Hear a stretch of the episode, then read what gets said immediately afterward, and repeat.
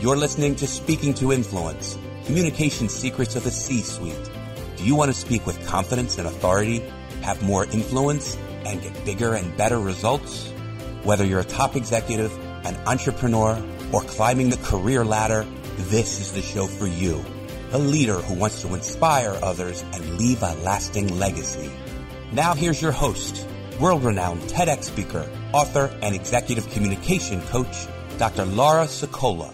Welcome to the podcast, Speaking to Influence, Communication Secrets of the C-Suite. I'm Doctor Laura Sicola, your host, founder of Vocal Impact Productions and author of Speaking to Influence, Mastering Your Leadership Voice. My guest today is Doctor Joseph Garbley, Chief Medical Officer and Executive Vice President of Caron Treatment Centers, a nationally recognized nonprofit provider of treatment for people with alcohol and drug addictions. Doctor Garbley, thank you so much for joining me today. It's a privilege to be here. Thank you for inviting me. So tell us a little bit about Caron Treatment Centers. What's your thirty-second elevator pitch? Caron Treatment Centers was started nearly seventy years ago. Wow. And has been in the business of helping people with addictions for all of that time. So nearly seventy years worth of experience. And as a result, Caron realizes that the quality of care is paramount, that we must have the top quality of care. And they have committed to that for all of this time, these seventy years. And because of that, we have best-in-class outcomes, half of the relapses that other places have. Mm. And what I would say is really best-in-class treatment, which is really borne out by the fact that folks seek us out and come from forty-six states and thirteen countries. Wow. For treatment. That's amazing. Looking at the best. They want to come to the best. And I would say, I'm biased, but I would say that Caron is the best at treatment. That's absolutely amazing. And I saw even from your website, your locations are absolutely beautiful, which I would just imagine is an incredibly welcoming mm-hmm. first vision and a hopeful idea upon arriving for such an important treatment for someone to receive and for their families for peace of mind as well. Oh, absolutely. We meet people on their worst day. Right? Yes. When they come into treatment is typically their worst day. They don't know what to expect. Their life is about to change materially. Families as well. Yeah. Families have been living with this for so long that they've adapted to it or maladapted, let's say. Sure. To it. So they're going to change too. And with change comes perhaps even more change. Mm. So there's a lot of uncertainty. And we want to make sure that the amenities when they come in are welcoming and comfort. Yes. And we want them to feel like they're at a quality place and we have it from here. Yes, absolutely. And so then with all of that, what's your favorite part of your job and why?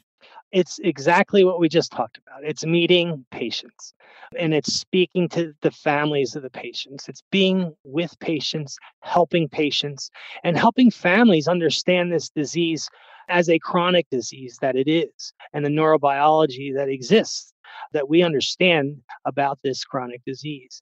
And they're so grateful for that education. And the patients are just so grateful for the opportunity to have an intervention that may change their life forever. Yeah, a real second chance, mm-hmm. a real new start.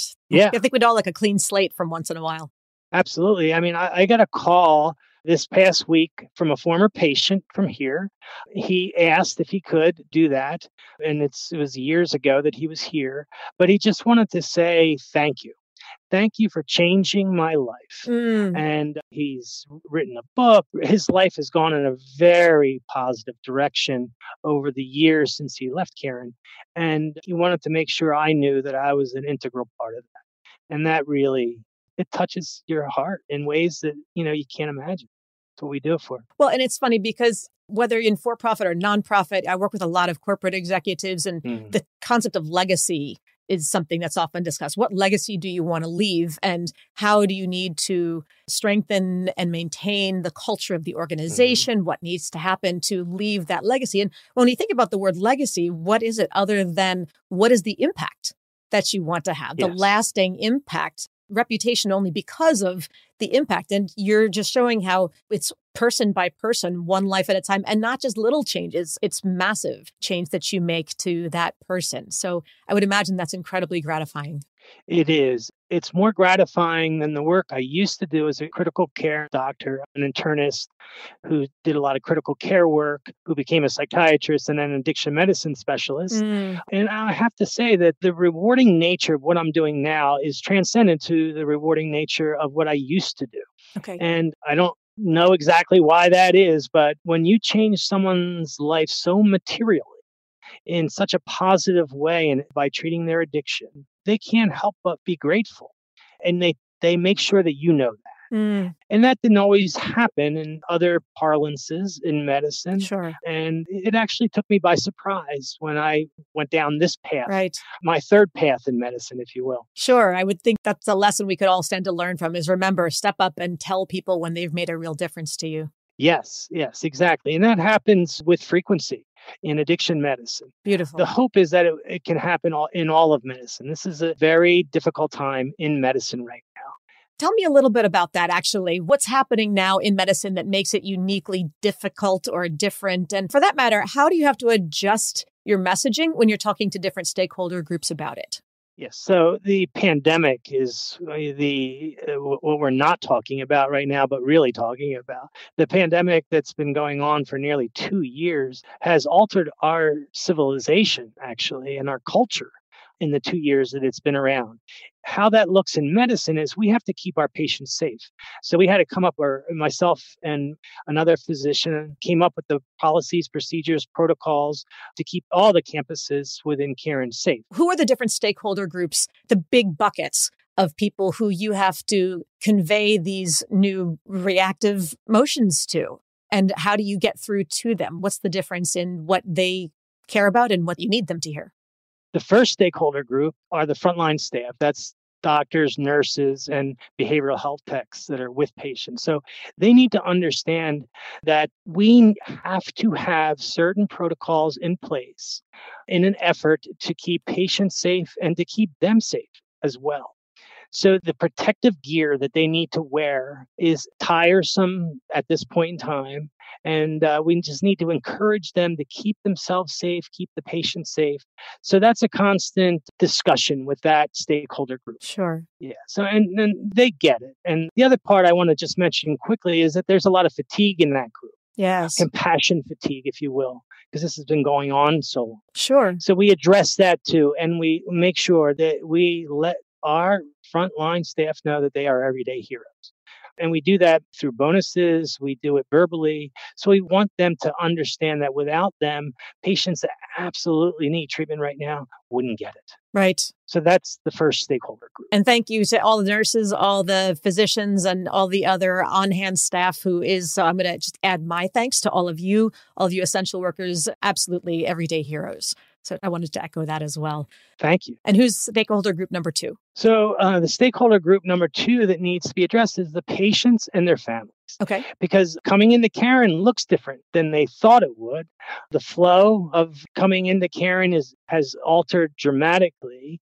And that is because we need to make sure that the patient is safe when they come to Caron and that they stay safe while they're at Caron. And sometimes families and patients are a little apprehensive of wearing masks and doing some mitigation strategies that need to be done. Families would like to go beyond the point that they're allowed to be with their loved one because mm. it's so tough, and we get that. And they also would like to visit personally on campus with their loved one, and they can't right now. Uh, everything has gone virtual when it comes to family services, and you know we're hopeful that that's going to come back on campus soon and visitation will come back. It's tough. You come into treatment and you can't see your family. That's tough. So they're yeah. FaceTiming. We allow for that. So we use technology as well at Caron and we're adapting to the best of our abilities, but it's not the same thing. They really need a hug. and they, sure. And they can't. They can't get it. Yeah, I would imagine that's got to be really hard to not have your support system literally physically with you the way you otherwise would have been able to do it. Absolutely. Yes. And the third group? The third group is the financial folks. Uh, they need to know, and they needed to know at the beginning of this pandemic, that things are going to change rapidly and that we're going to have to reduce our census in an effort to be safe, to get the protocols that we came up with implemented. Mm. And only when we feel those protocols are implemented correctly and they're happening on a day-to-day basis can we increase the number of folks coming in, meaning our census. So we're going to have to deal with the financial fallout of a lower amount of people that we treat, meaning a lower census. Sure. And to their credit, they were absolutely wonderful because they too were affected and are still affected by this pandemic. So like what has been said over and over again, the pandemic, you know, that's all we talk about. Sure. It's because it permeates all lives in ways that, you know, is hard to understand. Right. So tell me then with With all of this, it sounds like you need to talk to a lot of different groups. And mm-hmm. that is, of course, a heavier topic. Then again, all of treatment is is heavy to some extent or another. Mm-hmm. In doing that, what's something you're really good at communication-wise? And what's a skill that you wish you were better at? So a skill that I'm really good at is direct, honest, authentic communication. Mm. So if you sit down with me, you're going to feel like you're getting the truth and nothing but the truth, a direct approach. Honest and open approach, and a caring and loving approach as well. So this is the skill set that I've honed over the years and has afforded me the ability to be in the C-suite for most of my medical career. What I would, I wish I could do better is to have that ability to get out there beyond the amount that I am right now mm. to other stakeholders yet to be identified, for instance. Sure. So getting maybe out of my comfort zone and, you know, do more traveling and things of that sort for Caron, because that's something that the pandemic has held back. But I, you know, I also am a family-oriented guy. So I held back a bit about traveling and things of that sort. Sure. So I wish I, you know, had a little more ability to get out there and spread the message because there's no better treatment than Caron. And that message needs to be spread. Agreed. Agreed. Now, who are some of the role models that you have had as far as communication is concerned, whether it was a teacher, a public figure, who really impacted you? The most impactful role model for me is Doctor David Barron. He is the psychiatrist in charge of mental health for all of the U S athletes at Beijing right now. Hmm, wow. So um, he's a famous guy, and I was incredibly fortunate to have him as a mentor. When I went back after being an internist and critical care doc, I ended up going into psychiatry, and he was my chairman. And I was able to see his effective ways of communicating. And what did he do that was so impactful? What what impressed you about the way that he spoke? Very similar to the strengths I mentioned. He's very direct, honest, empathic, compassionate. You always feel like you're going to get a fair shake. If something happened, he's going to listen to you. He was a great listener and a great communicator. So you didn't feel like he was distracted when you were talking to them. Mm. You felt like you were the only person there, you know, and, and what you had to say was incredibly interesting to him. Whether it was or wasn't, he, he made you feel that way.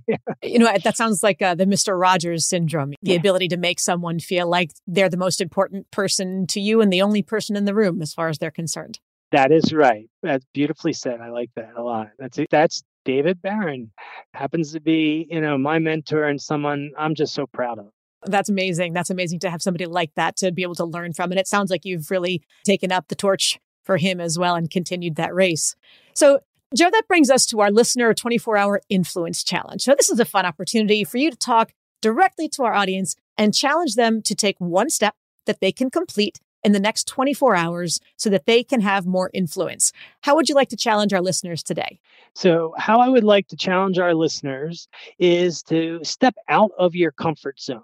What I would like you to do is think of what you have that's on your plate right now that you're avoiding, mm. what you don't want to do because of anxiety, or you think you might not be good at it. That very thing that causes you the greatest anxiety, I would like you to volunteer for that. Mm. And I would like you to break through and take a step in the positive direction and realize that you will be great at it. You might not know that if you never do it. Uh, you miss every shot you don't take, right? That's a famous Wayne Gretzky. Yes, yes. Go. Right. Yeah, absolutely. They mentioned it on the Super Bowl last night. But it's true. You miss every shot you don't take. So it's so important to get ahead. And it's so important to lead by crossing in, into areas that you normally wouldn't, that areas that are off limits to you because of anxiety or insecurity or what have you. That's so great to look at that as a leadership skill. It's not just about, you know, challenge yourself for your own sake, but that mm-hmm. to lead, you're going to be encouraging the people who report to you to step out of their comfort zone and try other things. So they need to watch you do it That's too, right. to be able to lead by that example. What a great way to, to look at it. Yeah, it's a modeling behavior, really. Yes. So then in looking at that, now, of course, we all have things that we're more comfortable with, that we're less comfortable with, and we all make mistakes along the way, which is Absolutely. Part of the human condition, if not one of the favorite parts of the human condition. So what's a mistake? What's a communications related mistake that you've made? And if you could have a do-over, what would it sound like? So a communications mistake that I've made, I'm happy to say it's only happened a couple of times, is hitting reply all. Uh, and oh, that hurts just because I've done it. Boy, that went right to my stomach. Go for it. Right. And and you were having a personal conversation, yep. you know, professional, but maybe vetting about this or that. And you meant to hit reply and you hit reply all. And the firestorm begins very quickly as soon as uh. you do that. So I would love to take those back. You know, I personally apologize. I explain the context, and you know, it's a lot of damage control after that happens. Yes, yes. And the uh, wishful do-over is pretty obvious, just to rewind and, and change the button that you hit. Oh my gosh, that goes right to my stomach. I yes. think we've all been there, done that, and, you know, felt the uh-huh. heat flush into our faces the moment we realized what happened.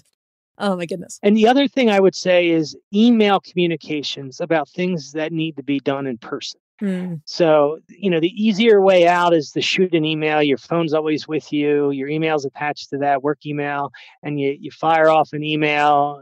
And, you know, what you cause is anxiety that doesn't necessarily have to happen. Mm. That if you had the person in your office and you can explain better, emails are concise and you cannot infer any kind of emotion from an email. It's hard. So, you know, yeah. And then, so someone will maybe take it the wrong way. And so, you know, I've learned if it requires that face-to-face and your gut is telling you so, don't take the easy way out. Right. And of course, nowadays, that meeting may be here in the virtual world on video, yes, which means turn yes. the camera on and have that face-to-face, which Correct. Makes other people's stomachs do flip-flops for those who don't like to see themselves on camera. We got to get over that. We got to get past that fear. If you're suffering from that, everybody, call me or send me an email. Otherwise, you know I take care of that kind of stuff. We will fix that fear. Got to get comfortable seeing yourself and letting others see you on video if you're going to lead. Absolutely. Oh, absolutely. I agree one hundred percent. And it has been done. Well, I've done that through video. Sure. I always joke around that I have a face for radio. So uh, when you t- say you don't want to see yourself on T V or, you know, on camera, I should say, that's what comes to mind.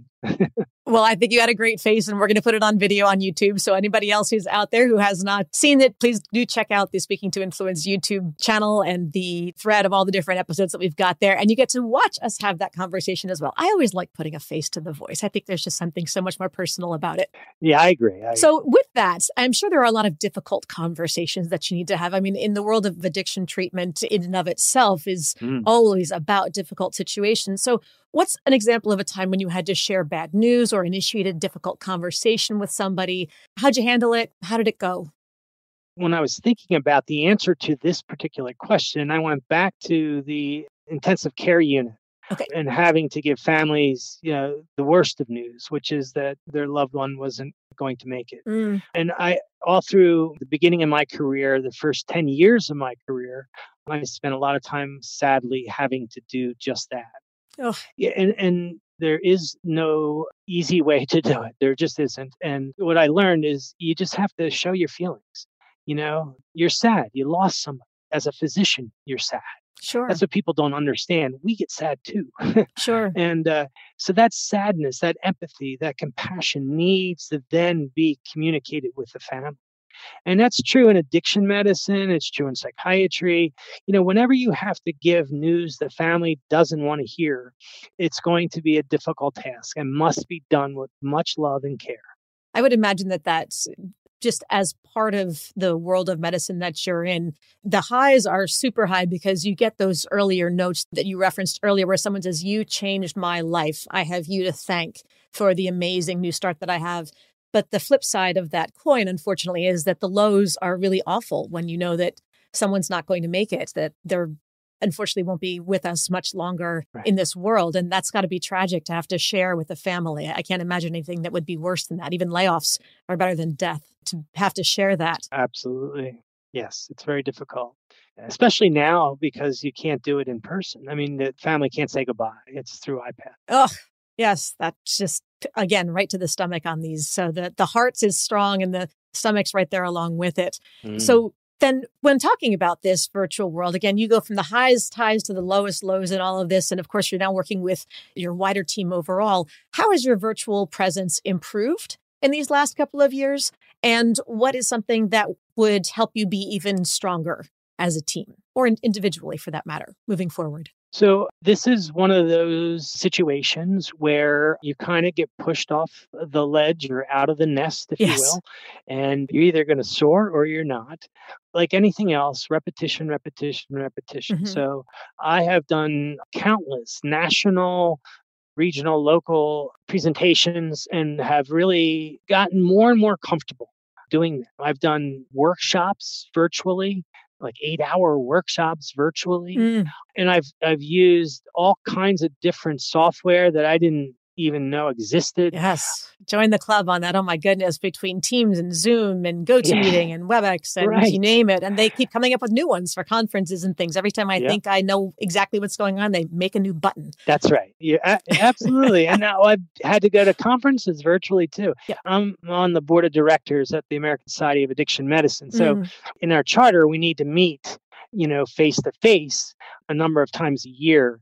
And so that's all been virtual, of course, right? Yep. And so I've, you know, had to sit through days long meetings, so two, three days, and realize that for whatever reason, your stamina isn't as great doing virtual work yes. as it is if you're running around seeing patients and doing other things like that. Sure. So, you know, for me, I don't understand that, but whatever the case may be, I, I always leave a little bit more exhausted when I have a long virtual conference that I'm leading. Sure. You know, what's interesting is that I have found that we all talk about Zoom fatigue yes. in air quotes, whether it's Zoom or whatever platform. Mm-hmm. I'm on Zoom now. I prefer it. But nevertheless, I think a lot of it is actually because of sound quality. Yeah. That I have found, and lack of video. When people don't turn their video on, there's an anxiety. You're just seeing sort of yourself or a bunch of disembodied names of sorts. And there's a discomfort with that, a lack of connection. But the sound also makes a difference. And, and I'll do a, a quick demo here for people. I always encourage people to, if you're going to spend money on anything, upgrade your mic. It doesn't need to be a thousand dollar, you know, crazy Cadillac of sorts, but just a little bit can really change. Because if your microphone, if you're using whatever's embedded in your computer or something, and you sound like this, and you sound muffled like you're in a box or in the ocean or in a tunnel of some sort, that's hard to listen to. Mm-hmm. You have to strain and squint to figure out what they're saying. But then suddenly when you cut through and have a much better sound quality, it's like, oh, wow. Okay, let me tune in, see what it literally alleviates a cognitive burden on the part of the listener to just identify what you're saying versus much less what you mean or whether they agree with it or whether they like it. Mm-hmm. So when most people sound like this, then, and you have to sustain that listening that's right. for four, six, eight hours a day or more, mm-hmm. that's something that is literally cognitively, physically, and emotionally fatiguing. So to everybody out there, here's my P S A for the day. Please upgrade your microphones and go to speaking to influence dot com and you can find the link to download my recommendations for microphones and, and more. But that is something that I think is just such a huge difference. So thank you for giving me the opportunity to get on my soapbox there for a second. No, I'm glad you did. Thank you. So, and to everybody else, you know, go, not just for you, get one for your teams, help everybody upgrade. You'll find you actually like talking to each other more when you sound more pleasant to each other. And I'm, I'm only half kidding about that. It actually does make a difference. All right. So all of that, tell me about advice to future generations. If you were asked to give the commencement address at a high school graduation ceremony, mm. what advice would you give the graduates, whether they go to college or trade school or wherever? Regardless of major or career goals, what's the one thing they have to do to be successful? So I would start by saying that they are the most resilient of classes that we've had probably in, you know, one hundred years. By going through this pandemic and then again, getting your degree and having an altered experience in school, but still pushing forth to get your degree, that to me shows a tremendous amount of resilience, inner strength. So take that with you. Allow that to fuel your confidence to be a leader, to take on challenges, to maybe apply for a position that seems a little high for you. Go for it. What's the worst that can happen? You don't have the position. You may not, but you went for it. And that's because you are resilient.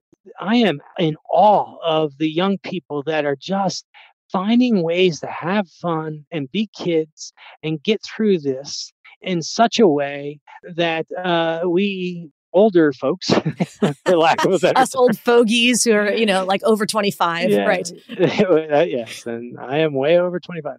But we don't like change. I mean, you know, I mean, it's one constant in life. I get it. But, you know, we're mo- a lot more rigid, I guess, as we get older. And it's harder to adapt, if you will, to the change. But I just...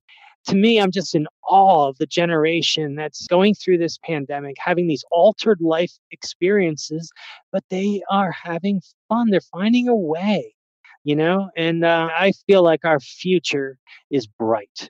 And that's because of all of you graduating today from whatever school you're graduating. Beautiful, beautiful. On that high note, Joe, tell us, how can people learn more about you and Caron Treatment Centers? So the easiest way is through our website, w w w dot carons, and that's C A R O N, not K A R E N, C A R O N dot org. And we'll, of course, put that in the show notes so you can go there. Don't worry. If you're driving your car, please do not try to find a pen and jot it down on the back of your hand as you're driving. So we will provide it for you wherever you can look at it later. Anything else, Joe? No, it was a pleasure to be on this podcast. You're doing great work. Thank you for giving me a platform to talk about what I do and where I do it. Thank you so much for being a leader in the field, both for us to learn from you and to learn how you lead your people and thinking about all these different groups and what's at stake for each of them, what's at their heart, what's at the core of their job, what's at the core of their daily focus in life, and how to connect with each of those groups. And of course, thank you to you and all the frontline staff and all those at Caron for the incredibly, incredibly important life-saving work that you do. Thank you. So, all right, to everybody else out there, as always, thank you for tuning in, and thank you for subscribing. If you have not done so yet, please do that so you never miss an episode. And don't forget to give us a five-star rating on Apple Podcasts or whatever your platform of choice is so we can help even more people increase their confidence, presence, and influence. And as I mentioned earlier, if you want to download my free guide to equipment recommendations for virtual influence, including my picks for microphones, lights, and more, go to speaking to influence dot com. I'm Doctor Laura Sicola, and you're listening to Speaking to Influence, Communication Secrets of the C-Suite. Hi, everyone. This is Doctor Laura Sicola, and I want to sincerely thank you for listening to the Speaking to Influence podcast. If you love listening to these episodes as much as I love bringing them to you, be sure to subscribe so you never miss an episode. And please go to iTunes right now to rate and review our podcast in order to help us expand our reach so even more people can master the three C's to command the room, connect with the audience, and close the deal. Thanks for listening to Speaking to Influence, Communication Secrets of the C-Suite, the show for leaders who want to speak with impact. The hosts, producers, owners, and media distributors of the show make no guarantees that the strategies and information discussed will result in profit or other success and may result in losses. The opinions and statements of the hosts and guests do not necessarily reflect the opinions of the owners, staff, managers, broadcasters, or sponsors of the show. No medical or psychological therapy or personal or professional wellness or relationship advice is offered in the show. You are advised to seek counsel on matters related to your health, family, relationships, job, or other business and legal matters from licensed advisors in those areas prior to making any changes in business or lifestyle. No information provided may be suitable in your situation. As always, take responsibility for the decisions and actions you take, including the reactions they may make in your work, family, health, and life.